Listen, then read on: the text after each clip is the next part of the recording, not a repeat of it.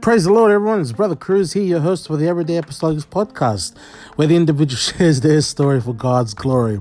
Look, I hope you had a wonderful week, and on top of that as well, I do hope that you enjoyed the last podcast we had with um, Brother Tukai Kilindeveta, all the way from the Pentecostals of Sydney. But without further ado, I just want to take this time to greet all our listeners, whether here in Australia or in other parts of the world. It's an honor and privilege to see that the podcast has gone forth to other parts of the world where I thought it wouldn't reach. But in all glory and honor to the Lord Jesus Christ for the opportunity where this podcast is dedicated to, of course, the everyday apostolic. But without further ado, it's an honor and privilege for this week's episode that I was able to have a yarn, have a talk with my pastor, the senior pastor of the Pentecostals of Parramatta, Pastor Benjamin Revel. Um, it was wonderful to hear his story, his journey, as much as I hear him every week, I'm preaching on the when I'm preaching from the pulpit or involved in involved in sharing videos. Um, not sharing videos, sorry, posting videos of himself, just encouraging the church, which I find which is really great and which is really uh, in a way satisfying because it motivates the church to move on. But it's wonderful that I was able to hear his story, his journey, and to hear parts of it which I haven't heard before. And it's, it's amazing how far this man has come happily married, you know, three wonderful children, and balancing everything like a juggler in a Cirque du Soleil event.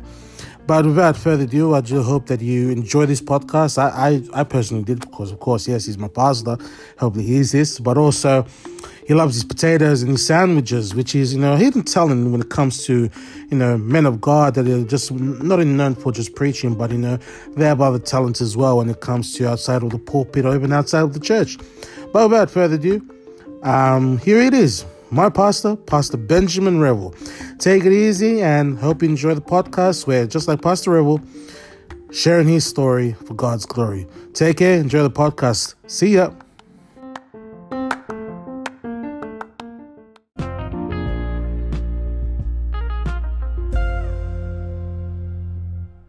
You are. Okay, here we go. All right, ladies and gentlemen, welcome to another episode of the Apostolics. Uh, I do hope they enjoyed the last one. I know you've heard this in the intro when I put in the intro, but um, it's a great honor and privilege to have, um, finally, I can say, uh, my pastor from the Pentecostals of Parramatta, Pastor Ben Rebel. So, Pastor Rebel, welcome to the podcast. Thank you, Brother Cruz. It's a it's an honor and a privilege to be here. Thank you, thank you so much. Uh, I know, of course, you're a busy man. You know, involved in air conditioning, and uh, you got your secular job and also being a pastor. So it means a lot for um, uh, means a lot to be on this podcast where you did during this moment in time where you share your story for God's glory. So, without further ado, Pastor, well, let's get straight into it. First of all, um, tell us about yourself, um, your upbringing, you know, your background, uh, you know, where you came from, um, you know, all the all the basics, or you know how you know how the life of uh, Pastor Ben Revel started. Uh, well, I guess, um, like everyone, I, I was I was born to two loving parents. Um, my my mum and my dad. They were when I was born. Uh, it was just, I guess, the start of their um their journey in church. Uh, they were both Catholics. My mum was a Catholic, um, and quite, uh, I guess, quite uh, observant. Although she didn't know too much about the Catholic faith, she did her best, and she definitely had a love for God. Um, my dad was probably like most men of his era who um, just went along on the odd occasion because uh, his his wife did. Um, and uh, my dad was in the army, so he moved around a fair bit. When um, after my parents moved here from England, uh, my dad joined the army, and then he was um, posted from capital city to capital city. Uh, with his work, and he was lucky enough or fortunate, or blessed enough that we we end up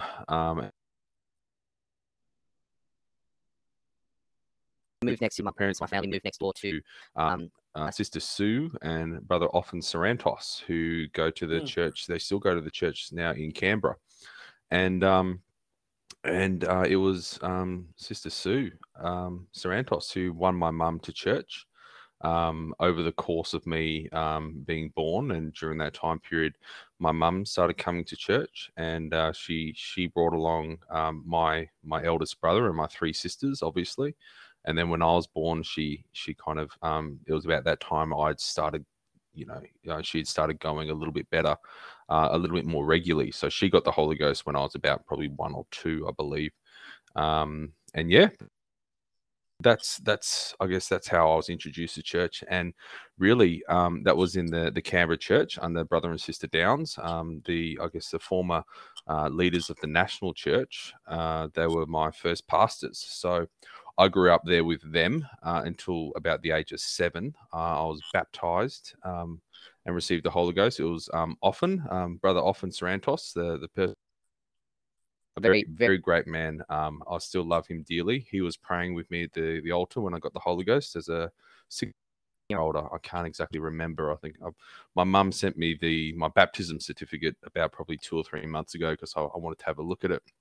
So, uh, yeah, so I got the Holy Ghost, and and the next week I got um, brother brother Downs baptized me, and then probably about six months later, if not less, we moved to Adelaide uh, and we went to the church there under a, a, man called Brian Gabriels. He was a pastor uh, of the church in Adelaide at the time. Um, I was really good friends with his with his son, who was um, one year older than me. Uh, um, his name was Bradley. Uh, we were very close friends. Uh, in church together up until about the age of nine or ten, I think it was, uh, until um, he he decided that um, the UPC wasn't for him without getting into all the details because I was just a kid. I didn't, I don't really, I still don't know the details really. But um, he, um, the pastor of the church, then he decided the United Pentecostal Church was not for him, um, and uh, he left.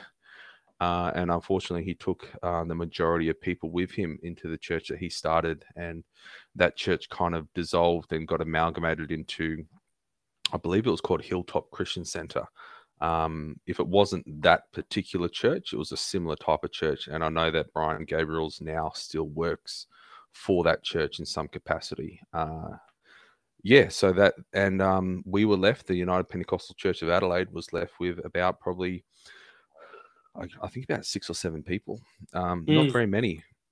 And um, yeah, we, um, my family was one of them. Um, my parents have never really been involved in ministry. Um, my mum has won a couple of people to God, but um, they've always been very strong in their faith. And um, I remember we were we were at a meeting, and uh, it was one of the last meetings before the pastor stepped down, um, Brian Gabriels, and brother brother Holden was there. He was the the superintendent at the time.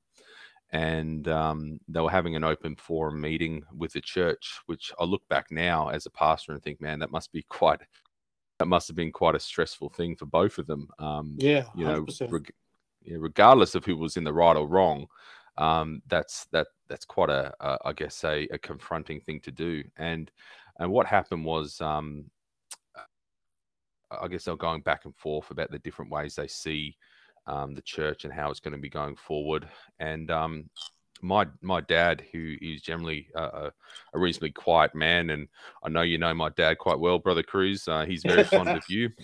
Um, shout out, shout out to Mister Rebel Senior. Hopefully, that's it. This.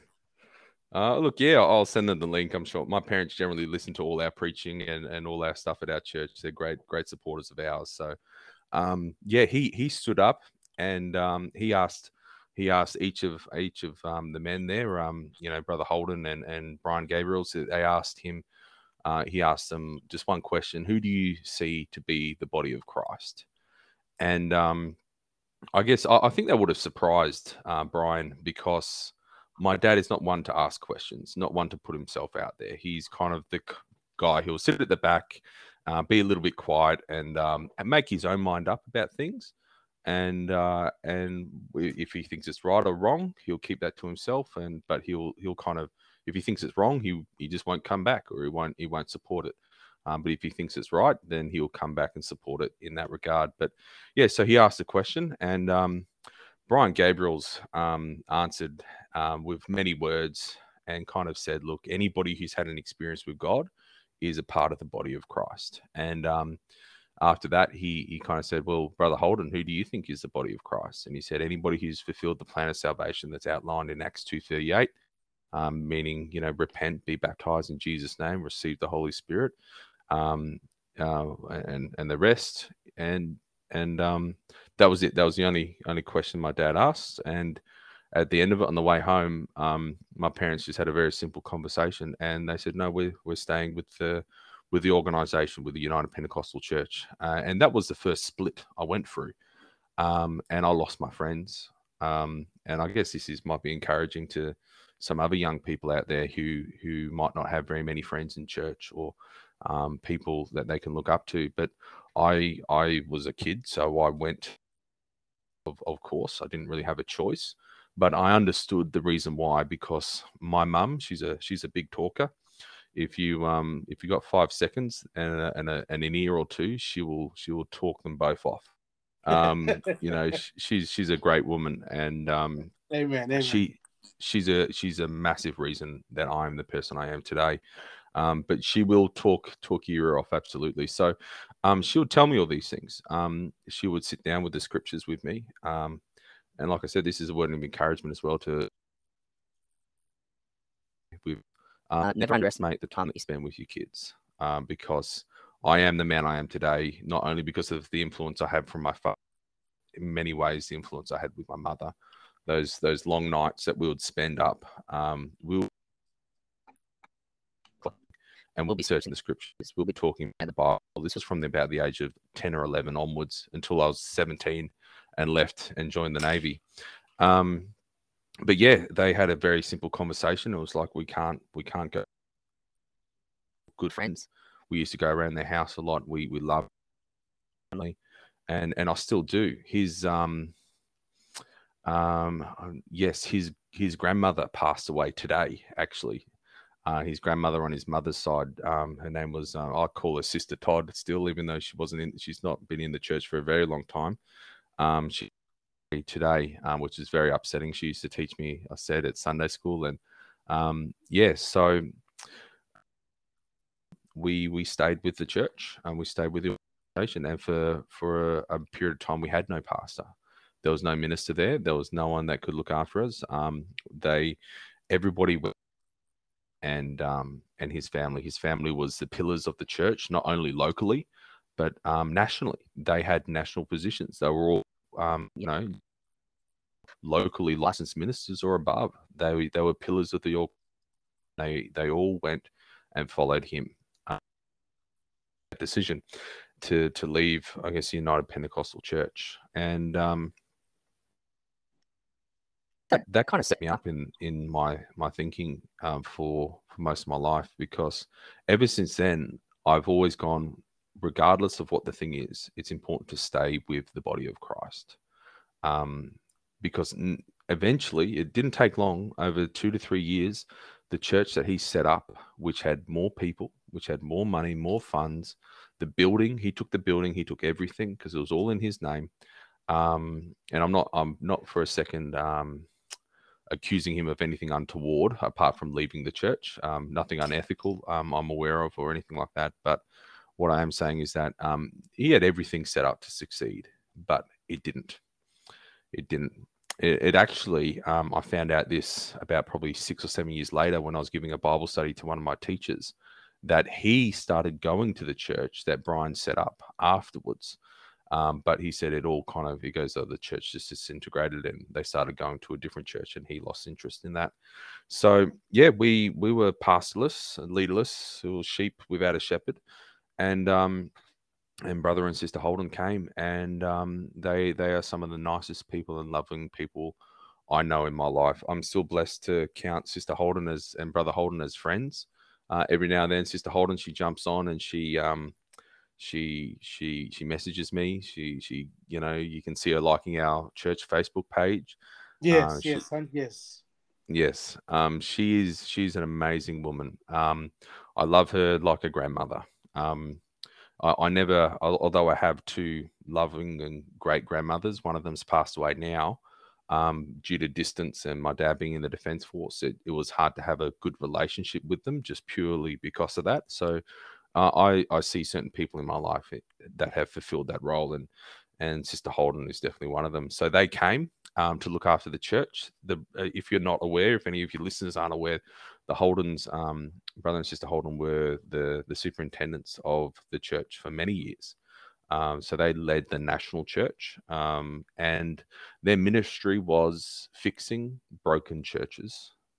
That's literally what it was. They they would go to a place where there'd been a split, where there'd been issues. They would stabilize it. They would love the people back, and um, they would um, they would they would re they would regrow the church and then pass it on to their past the the next pastor, and then they will go to the next place. That was their ministry. That was their calling. Um, so yeah, they stayed there for a number of years, and they actually lived in the house that my parents had owned. Um, my parents bought an investment property, and um, they rented it out to um, brother and sister Holden. And so, I, I, you know, that was, a, I guess, a blessing for us that, that we could help the the work of God, and um, also a blessing for for them as well. Uh, they stayed with the church in Adelaide for a, a, number of years. They, like I said, they stabilized us until um, brother and sister Cochran came.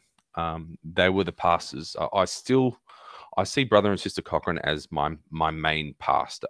Uh, although I've had many pastors in my life, many men and women of God that I've looked up to, um, because he was, I guess, the real first one that that passed me through my my teenage years.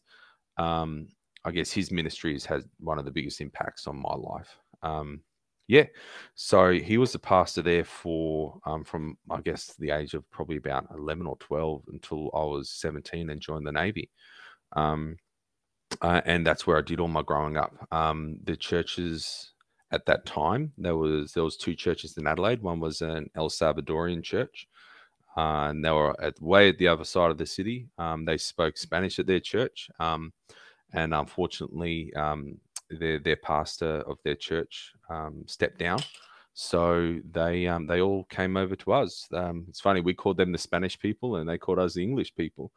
Um, you know, and eventually we all became one people. Um, the, we we I still count them as some of my closest friends. Um, my um my brothers and sisters um while they all um were baptized in jesus name and they they all said they got the holy ghost um, um back then I, am not sure if you ask them that same question now some of them might tell you a different story they all left the church mm. um i'm the youngest of five and um they they all left the church they my brother left then my sister my older sister then my two other ones they all left and they they led a life of um i guess you know without being rude or, or I mean, they, they led a worldly worldly life, and um, yeah, he, they they still haven't come back to church since. Although um, every now and then they do pop in. Um, as you're aware, brother Cruz, my brother Luke was in church last week. Um, he comes when he visits uh, Sydney from Adelaide.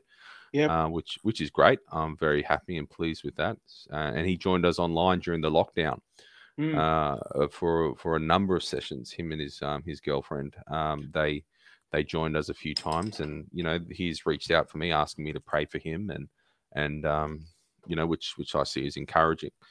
Uh, but yeah, they all left the church, so I saw the youth and the leadership and the people in the church as my family. Um, I was there almost every day. um, I would, it was church for the most part, twice on Sunday. Uh, then there was um, Tuesday night um, Bible school, I think it was, or yeah, Bible school on Tuesday night. Um, Wednesday night was um, the, the, the the midweek service. Um, every now and then you'd have Monday night prayer. I started attending that a bit later on.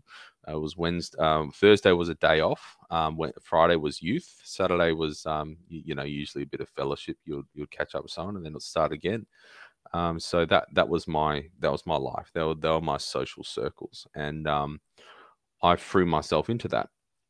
Uh, I I I briefly in my teenage years contemplated leaving church, like all teenagers do, um, but I just couldn't do it, uh, and I think that's because of my mum. Um, she she invested so much time and effort into into my walk with God. I don't think it's possible that I could have left. Um, and like the one or two times when, when I was 16 years old and I, would said, Oh, mum, I'm, I'm staying home. I'm old enough to decide for myself if I'm going to church. She would, she would often guilt me and I'd end up going. And it was only, only ended up being once or twice that I decided to sleep in and, and not go to church. Um, but that being said, um, I, uh, for many, many years of my younger life, I'd play soccer and soccer was on a Sunday morning. So mm. I would go to on a Sunday morning, um, and I would go to church every Sunday evening. And um, you know, during the season and during off season, I would be I would be at um, I'd be at church, you know, for the morning and evening service. Um, but because of that, I was never really used in a in a platform ministry capacity. Um, but also, I, I, think looking back now, I was still very young. Um, but I really wanted to be used uh, with God. Back then, I knew I wanted to be used of God. Um, it was it was uh, it was always something I knew. Um, it, like um, I've heard other people go, "Oh, when was your calling? When did you know you were called?" Um, I I have always known I would be used in the ministry. And um, that's not to try and big note myself or to say I'm anything special. It's just, it's, there's certain things in my life, and I'm sure some people might be able to relate to this, but certain things in my life where I've just known it's going to happen. Um, and I'm not a prophet. I'm not anybody special, but I think sometimes you get the the I guess the nudging of the Lord, or you get some kind of you know, um, I don't even know how to put it in words, but you get as you know, this is what's going to take place. And that's exactly how I felt um, ever since I was a child in Canberra. I'd look up at my pastor and um, Brother Downs, and and a little voice in my head would say, "That's going to be you one day. That's going to be you one day." And um, and I never questioned that. It was always just that's what it's going to be. So in my teenage years, I really wanted to act on that. And Brother Cochran said, No, no, you need to wait. You need to wait. I, I, taught myself the bass guitar to try and get on the platform. And and while I played the bass guitar sometimes at youth, I never made it on a platform as a um, as a, as a young man. Um, when I was about 16 years old, um, I told Brother Cochran, I said, oh, I want to preach. Um, and he said, okay, write down your sermon and give it to me. So I did. Here I am, this um, dyslexic kid. I could barely write. I was very, very poor at spelling. My mm. grammar would have been bad. Um, and I wrote down probably the most written words I don't think I've ever written like handwritten ever before or after, but it was about probably six or seven pages. And I wrote a message on the prodigal son. And thinking about it, I've never preached that message. Um, I gave it to Brother Cochran, and he corrected my spelling and grammar. Uh, and um, and then he said, you know, I'd gotten a bit wrong here and there, and and um, I never wrote one again after that. Um, but you know, it was good enough of him to do that, and I appreciate that that kind of feedback. Um, but yeah, that's that's where I left it. Um, the the the only time I ever got the opportunity to preach at the Adelaide Church is when I came back um, as a, a, leader of an AYM team, Australian Youth Mission Team, uh, about probably five or six years later. Actually, maybe a, maybe a little bit longer than that, maybe seven or eight years later with my wife. Um, we we came back and we preached, uh, and that was that was great. Uh, that was fantastic, and that was just just before um, brother and sister Cochran stepped down as being a pastor there. Um, after that point, um, I wanted to join the Defence Force like my dad. Um, I always have and I still do idolize my dad. I think he's one of the best men in my life. And that's why he was the best man at my wedding. Um, I chose my dad to do that, which is probably not as um, orthodox as what you'd think. But yeah, you don't you know, hear that. You don't. Uh, you don't hear that much. Where you know the best man is your dad. But uh, no, that's it's wonderful that you said that, Pastor. Well, and that's uh, it's it's something else. You know, that's for me. That's probably the first time I've ever heard someone say their dad was the best man at a at a wedding. But you know, um, hats off to uh, Mr. Rebel Senior, man. Yeah, he's a guy. He's supported and helped me in in many ways, many many ways, and um, I, I I wouldn't be where I am without him. Um, but yeah, so I joined the Navy. Um, and that was, uh, funnily enough, and uh, I, I, hesitate to say this, but it is the truth. It was against the advice of uh, my pastor. Um, Brother Cochran said, uh, It's not wise. I wouldn't do it if I was you. But again, it was something that was in my head that I, I had to do. Um, and while it was challenging um, to be in the Defense Force and to be around so many people at such a, I was 17 when I left and joined the Navy. Mm. Um, and so I was in a very secular, secular environment and not just a secular environment, but uh, it was it's like a secular environment on steroids. Um, you're away, you've got that kind of um, you know, I guess boys club pack mentality with the guys in there. Um, there was it was the opportunity to sin and to step out was something like I'd never experienced, and what I would have never experienced if I'd stayed at home. And um, and I remember I, had gone out with my friends um, uh, in the in the navy, and again I'd had I had to make a decision. um, would I would I stay faithful to church or would I not? And um, probably a, a, couple of months um, after I was there, uh, I went out and I got really really drunk. Uh, I was at the pubs and the clubs with my friends, and there were people on the corner in Frankston in Melbourne doing outreach and uh, they they were talking to me, and I just sat down next to them for a while because my head was spinning like crazy. So it's probably better I sat down rather than tried to walk, and um and I, I cried. I put my I put my head in my hands and I cried, and I was like, "What are you doing?" Um, and I thought I should be doing what these people are doing. And you know I, I, guess i was a, a little bit more judgmental back then and i was thinking to myself they probably don't even have the truth of you know the oneness of god or the revelation of baptism in jesus name. And here i am getting drunk at this clubs with people who i know don't like me. Um you know i know that they they think i'm a bit weird they think i'm a bit odd because i've always been a bit of an odd person i guess i still am um but yeah uh, you're laughing because you know it's true, but that's okay. You can't say anything because I'm your pastor, but that's all right. Uh, Carry on. But yeah. So yeah, that's um uh and uh yeah, I I, I started going like I, I'm not saying that I was perfect ever since that point. Um, absolutely not. But um, I purposed in my heart that I would keep on putting one foot in front of the other, and I I did. I very easily could have gone the same way as my brothers and sisters, and I think no one would have um, been surprised or, or blamed me. Uh, but I I didn't. I I went I went to church, and um, yeah, that that started me off, I guess, on my journey. Um, I I finally I made it onto the platform in uh, in Melbourne, and brother brother and sister Holden again were my pastors. Then um, they were they were lovely people. Uh, and um, again, I value their their input in my life. Uh, they, um, yeah, they they were the pastors there in the church there in Lynbrook. Uh, then after that, it was Brother Hogben. Uh, Brother Hogben, um, I, I, put my base bass skills to to use, and I actually there was a, a man at the church called um, Hampton Gabriel. So not to be confused with my previous pastor, Brian Gabriels with an S. Uh, his name was mm. Hampton Gabriel and um, and uh, yeah, um, I, he was a he's an excellent musician. He was fantastic. So I went to him for a couple of lessons.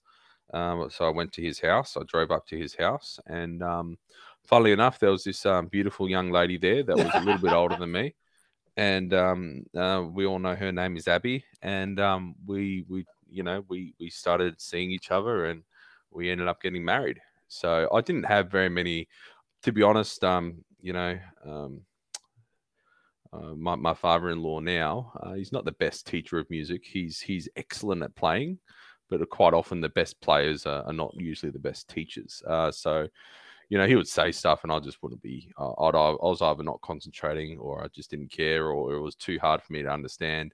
But uh, yes. you know, I was, was more than happy to to have dinner with the family afterwards, and, and we get to sit next to Abby, which was really nice. Um, and yeah, yeah, so we we started seeing each other. Um, I got sent up to Sydney, which is, I guess, where I am now. And yeah, um, I, I, um, yeah, we, Abby and I, we decided that we'll get married. Um, it was, it was very, very early, early on. I, I actually said to Abby, I said, look, I said, I said, oh, I said, I think I'm going to marry you. And then, it, then, um, it went very quiet in the car and we kind of had a bit of a laugh about it. But yeah, it turned out that was only about after two or three months of us seeing each other, and then, then yeah, it took two years, and we we did finally get married. Um, but yeah, the, um, but it, in the meantime, I'd moved up to Sydney because I was in the navy, and I got posted to Sydney, and that's where I had to go. It wasn't wasn't really a choice, and yeah, again, I I went from being you know at a small church to to Campsie. I went to Campsie um, oh, well, I guess oh, that's not really true. I went to the there was an outreach church at Maroubra, which I went to that was run by Iwan Sanito, um, Frank Vigoro, and um, oh June June. Uh, can't remember his last name, but um, they're, they're all very good men. Um, June still goes to the church in um, in Campsie, and and so does Frank and uh, Iwan um, is still still's running that that outreach, so to speak. It's um, I think it's more of a separate church now, but I went to that outreach on the Sunday morning, um, and then I went to the I went to Campsie at night. Uh, I, I, was used to going to two services every day um, on a Sunday, so that's what I continued doing. Um, Frank Vigoro is a, is a very good influence in my life. He's a great man. He's taught me a lot of things, um, and Brother June is fantastic. He is um, he's a very very good man. I, I, like him a lot. I have a lot of time for him. He's got a very humble and gentle spirit about him, which you don't find very often. Um, yeah, so they I was there for about probably three years, um, and then we we decided to go to Campsie full time. Um, in in the time in Campsie, um, Brother Slack was the pastor there. Um, unfortunately, due to his failing health, uh, he had to step down and that's where um, that's kind of where we went through uh, our second church split. Um, you know, there was a big split up in Campsie, uh, unfortunately, with um, uh, the leadership there, and um, I didn't know what to do.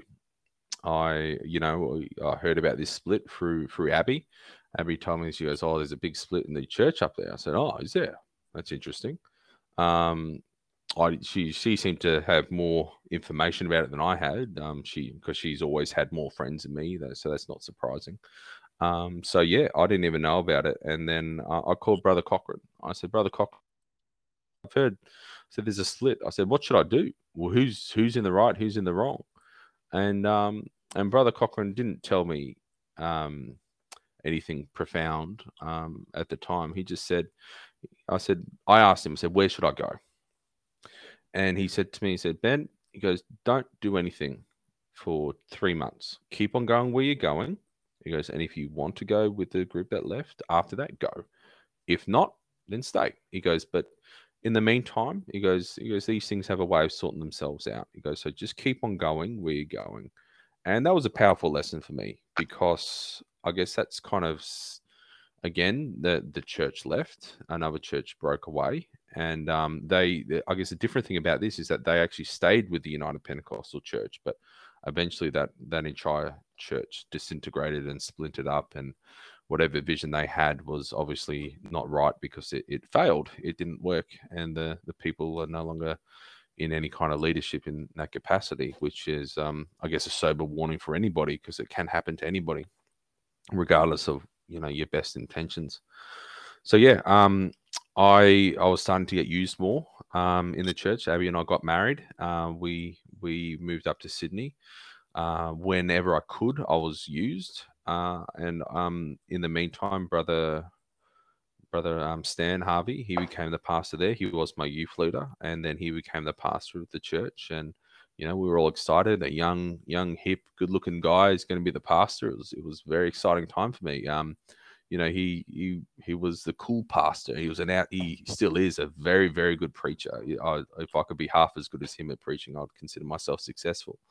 Um, but yeah, he he saw something in me which I, I I'm blessed that he did. Uh, he put me in charge of a, a, youth home group, which Guess at the most had about 50 to 60 people in it. We had a small townhouse. We were just married, and you know, um, for most of that time, Abby was pregnant, and um, yeah, we we were looking after a home group. Uh, we had the youth home group, and and people still. You ask some of the youth from Campsie, they'll still say they they remember that home group and how much fun we had in it.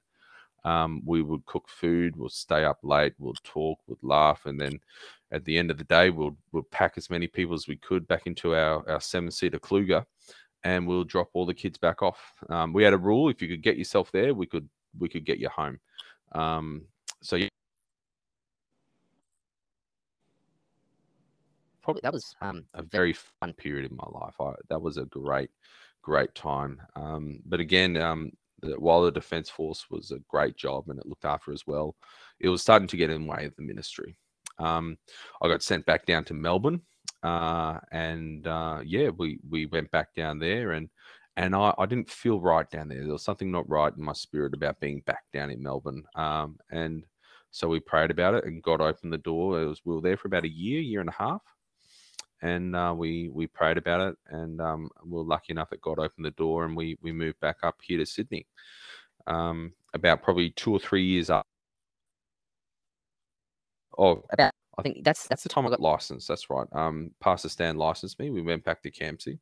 Pastor Stan licensed me uh, as a as a local minister, and it was about that time that um, You were to that. Um, they said there was um, you know, um, Sister Sala, who was the pastor of the church in in um, Parramatta. Uh, but she she was the, the pastor's wife, um, Pastor Sam Villavosa. He he sadly passed away suddenly, uh, and um, she was looking after the church. And um, then Brother retired, my old pastor from Adelaide. If you if your listeners can remember that, he retired and came back up to Sydney, and uh, he took he took over an active role in the church in Parramatta, and um, yeah, then then um, Pastor Stan to retire and step down, um, and he would like you to be considered for the pastorship of Parramatta. And I'll be honest, I, I didn't at the time. I didn't really give it much thought. I just said, yeah. I said, look, I'm happy to be used. I said I always knew that I wanted to be a pastor, and so yeah, look, let's see what happens because it, it kind of was a bit far off at that time. Um, also, I also knew that brother um, George Curry, who's an outstanding man of God, a great friend of mine, he was he was also being considered for the pastoralship as well. And um, I guess I'll tell this part of the story with no, I guess there's no disrespect or, or anything to anybody um, with this part, but um, this is this is just purely how it happened. Um, we we were we came up to preach maybe two or three times at the church in Parramatta when I was in uh, Rowland Hassall School, a little little um, um, school hall, and um, well, firstly, Brother Cochrane changed his mind, and I didn't get asked to go up there at all um, for about probably two to three months. And um, Brother George Curry was up there almost continually, and uh, and then Brother Cochrane changed his mind and uh, suddenly called me up and said, "Look, I want you to come and preach this week at at um at Parramatta." And I said, "Oh, okay." And then I called up my pastor. Then I said, "Oh, what what happened here?" I said, "I thought George Curry was going to, you know, brother George was going to be the pastor there. He goes, oh look, he goes, he probably is. He's been up there for a long time. You know, he um he wants to give the people a choice. Um, so this it's going to be an election. Looks like between you and him. I said, but I said, but George has been up there continually for like three months. And um and yeah, and he said, no, no, no. you guys well, just he goes, you can go there. And so I went there.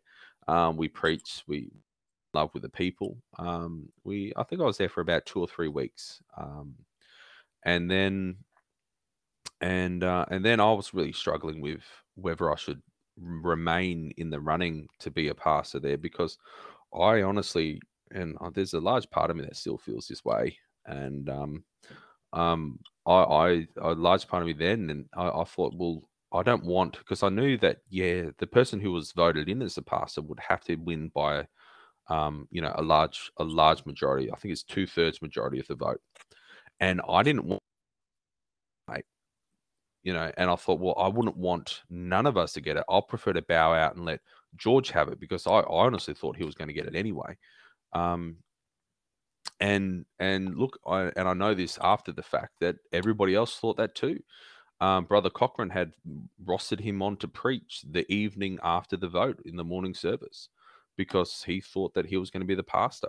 Um, and um, yeah, Abby and I were away. We are at a Sunday school meeting, um, or Sunday school, I guess, event in um, Caroline Springs. Uh, and there was a vote at the church there. And I get a phone call from our pastor, Pastor Stan, and he tells us, he said, "Look, he goes, you got the, you got the, um, you got the the job. It's yours." And I said, I said, but I said I wasn't meant to get it. George was meant to get it. And he goes, "Yeah." He goes, "No one thought you were going to get it." Um, I was like, I was, I was flattened. I couldn't believe it. We were actually at a baptism at a local swimming pool, and um, yeah. And then George called me. He said, "Well, well done." I said, "Mate, so you're meant to get this." Uh, and he goes, "Well," he goes, "You got it." And then he he said to me, "He goes, Ben, what should I do?" He goes, "I'm scheduled to preach this evening at the church." He goes, "What do you want me to do?" I said, "Why are you asking me?" I said, "Stuff." I said, "Ask Brother Cochrane."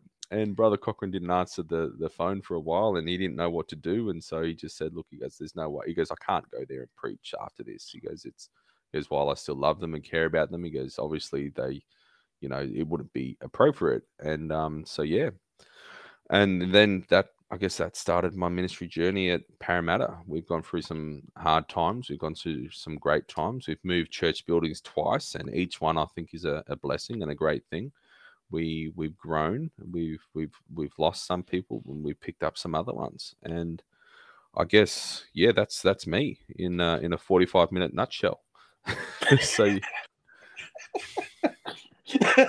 ah, man. Oh, good, Pastor. Look, I was just listening, and it's amazing the journey I'm going through. I didn't want to interrupt one, but yes, I, I interrupted a few times. I may have chuckled, I may have laughed, but it's amazing that the journey you've been through from, you know, in Canberra, Adelaide, you know, you've been, you know, going around like a gypsy. Uh, I hope that's not in a in a rude way, but it's amazing how you've gone from place to place. You know, you've been in the Navy.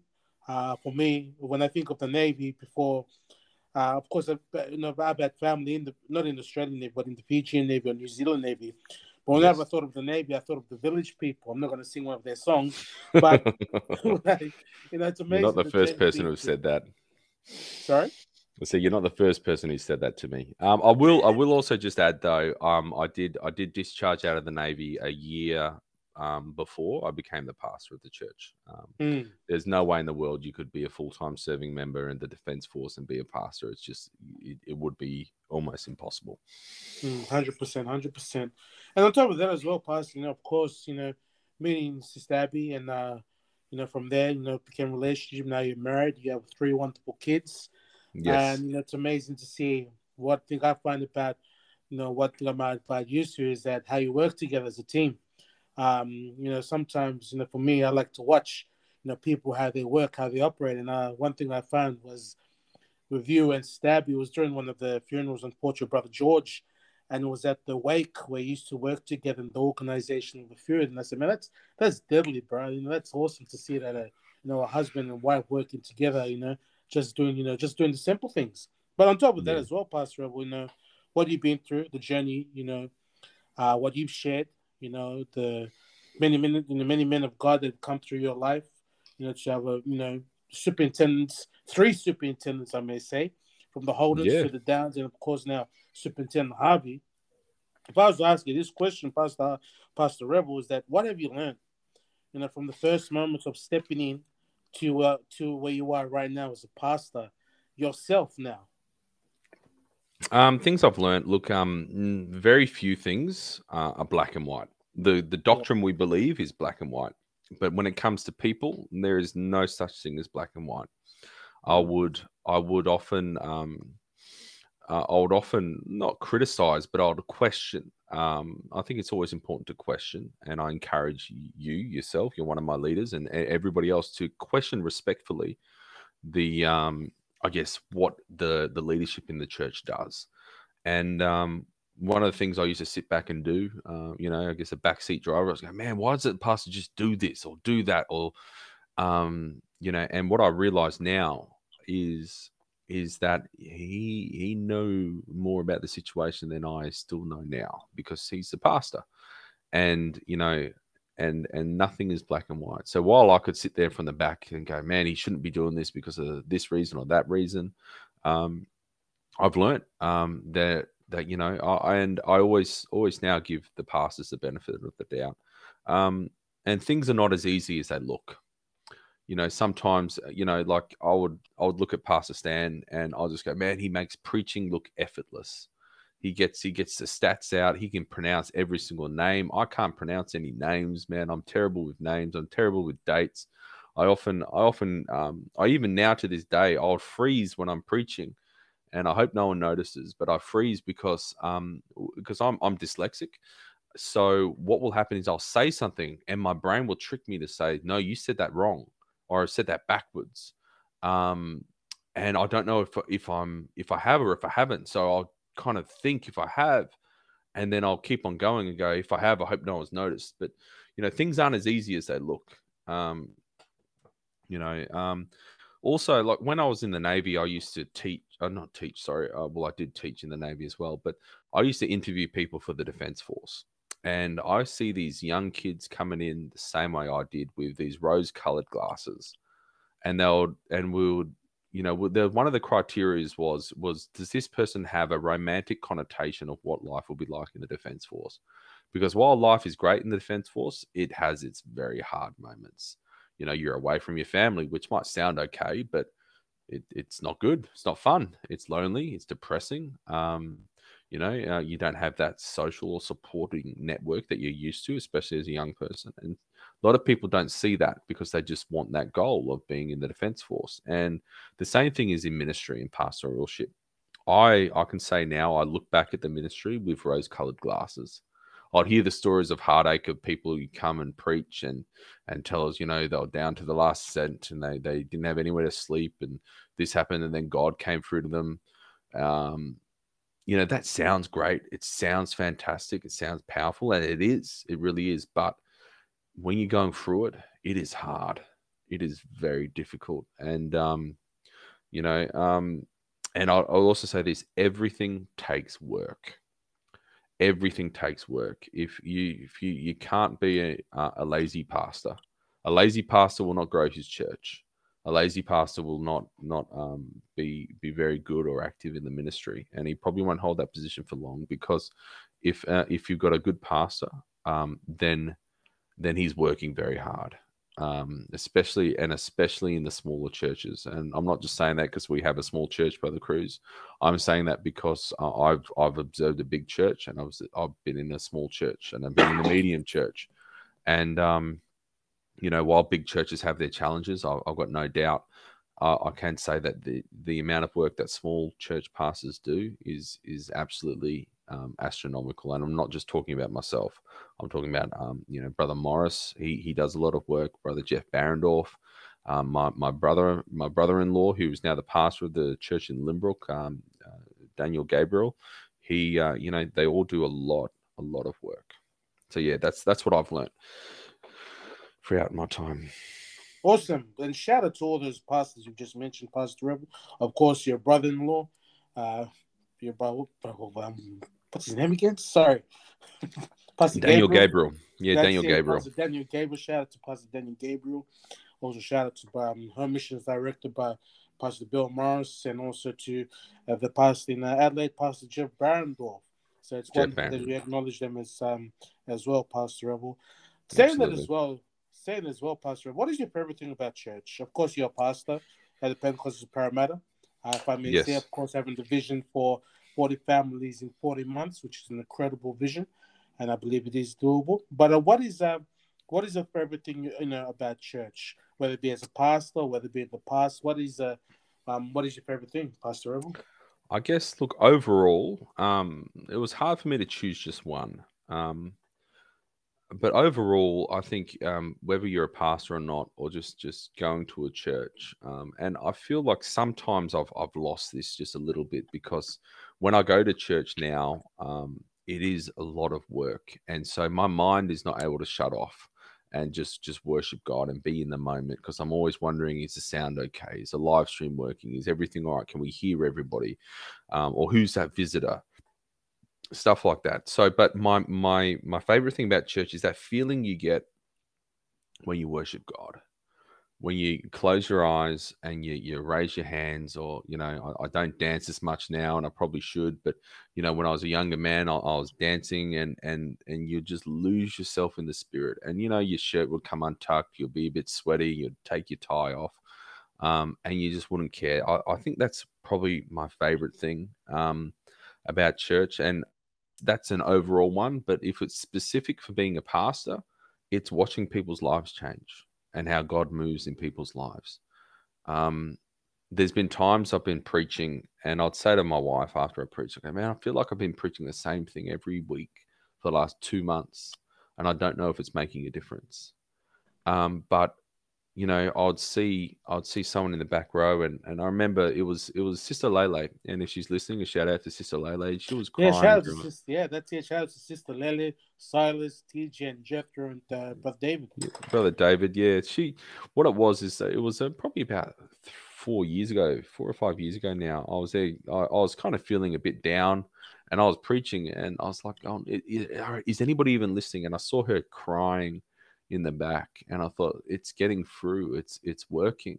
Um, and um, and also very recently, um, we had um, we had uh, we've had a few new families join our church, um, and we're blessed to have them. But what happened is that we had somebody who's only come to our church about once or twice come along, uh, and this is when we were we'd been we, we weren't able to occupy our normal building. It was down. We had to go downstairs because we had a leak in our roof. Um, you would remember that, brother Cruz. You rocked up to open the church, and all the ceiling had fallen in. And I was away in Adelaide, and uh, you called me up, and I said, "Well, I said I don't think we could have church this week, and so we, mm. we had to close the church. But about two or three weeks after that, we had a we had a, a man come and um, to church, and um, and he'd come. He he's helped us out a lot, and he had he him and his wife came, and I didn't know this, but he was um, a relation of somebody else, one of the new families that had come along to church, and um, what happened was he. Um, I was preaching just, I guess, I guess there's no such thing as just a normal, normal message, but I was preaching just a, you know, an, an average preaching, I, I guess, you know, I'd prayed about it. I'd, I'd sought the Lord and I'd, I'd done my preaching and, and I was preaching and and as I do, I, I, generally go off my notes because being dyslexic, it's hard for me to read notes and preach at the same time. Reading in front of a crowd is one of my number one fears in life. I get, I freeze up. My, I can feel my blood run cold. So I'd gone off my notes, um, as I do, and um, I was, I was talking about forgiveness and love and and moving on and you know putting things behind you. And I had no idea, but these two these two family members hadn't seen them each other in about five or six years because of a, a falling out and an argument. Um, and afterwards, I could see them talking and laughing and hugging each other. And they came up to me and they said that message um, was for us. And and man, I, can feel God right now just telling this story. It, it, really moves me because sometimes pastors need a bit of a pickup too, because mm. we you go, you do the same, you know, not the same thing, but you do, you, you give out a lot. And when you hear that, you know, it is making a difference. And that boosted me. That helped me. And I don't know, maybe I'm the only pastor out there that feels that way, but it helps. It boosts me. And it, that was, that was amazing. And like I said, that as a pastor, watching people's lives change and God moving their life is, is one of the most important things, I think. Yeah. Amen, amen, Pastor. Um, what is your favorite scripture? What is your favorite scripture that you um always apply to yourself, whether it be in a day, you know, on a daily basis, whether it be one scripture or many scriptures, and why why is it your favorite scripture or scriptures? Um, well, look, you know, I guess as a Pentecostal, we always love Acts two thirty eight. Um, that's always a, great scripture. We everybody, you know, if if we were allowed to get tattoos, I think everyone would have gotten that tattoo of Acts two thirty eight on their on their arm, across their heart, or across their forehead. Um, you know, it's it seems it's definitely our motto. Um, but yeah, um, obviously that's our salvation motto. But um, as as um as a favorite scripture, um it, has got to be for me uh, First Corinthians uh, ten thirteen, and I've written it down here. Um, it's got here, um, no temptation is overtaking you except such which is common to man, but God being faithful, who will not allow you to be tempted above that which you are able, but with the temptation will make a way of escape that you may be able to bear it. Um, and no matter what I've been going through, and I've, I've you would have heard me say this. I say this a lot to our church. I say the fact that you are going through it means that you can make it through it. Because if if this scripture is true, which we believe it is, then there's nothing that comes against you that can defeat you. Because he's not gonna tempt you. He's not gonna. It's not gonna um, do anything to you except that which you are able. And if you are not able, he can make a way of escape. So no matter what the temptation is, no matter what the the um I guess the situation you're in, it's already been thought about. It's already been pre-planned. And so that situation that you're going through right now, which is which is making you struggle and making you making you um, you know question your faith um, that's an opportunity and it's a badge of honor that God is allowing you to go through it because you are able to make it. So yeah, I, I used to have that. Um, I used to write that out because I was no good at using computers. I'd write that out and I'd put that on my door in my little dorm room, uh, which I'm looking at the room I'm sitting in now. Was my little dorm room was probably about half the size of the room I'm in now, and I, I used to live there. I lived there for about six years in the Defence Force, and I would have that on my door, and I'd, I'd read that before I went to work every day. Um, yeah, that that's got to be my favorite scripture. Awesome, Pastor Abel. Since time is coming, what I'm going to do, I'm gonna I'm gonna finish this one, and I'm gonna put another link, so we'll make it a two part. How does how does that sound? Yeah, yeah, that sounds fine. Absolutely, absolutely. Uh, I'll finish this up. All right, thanks, Pastor Abel. Thank you.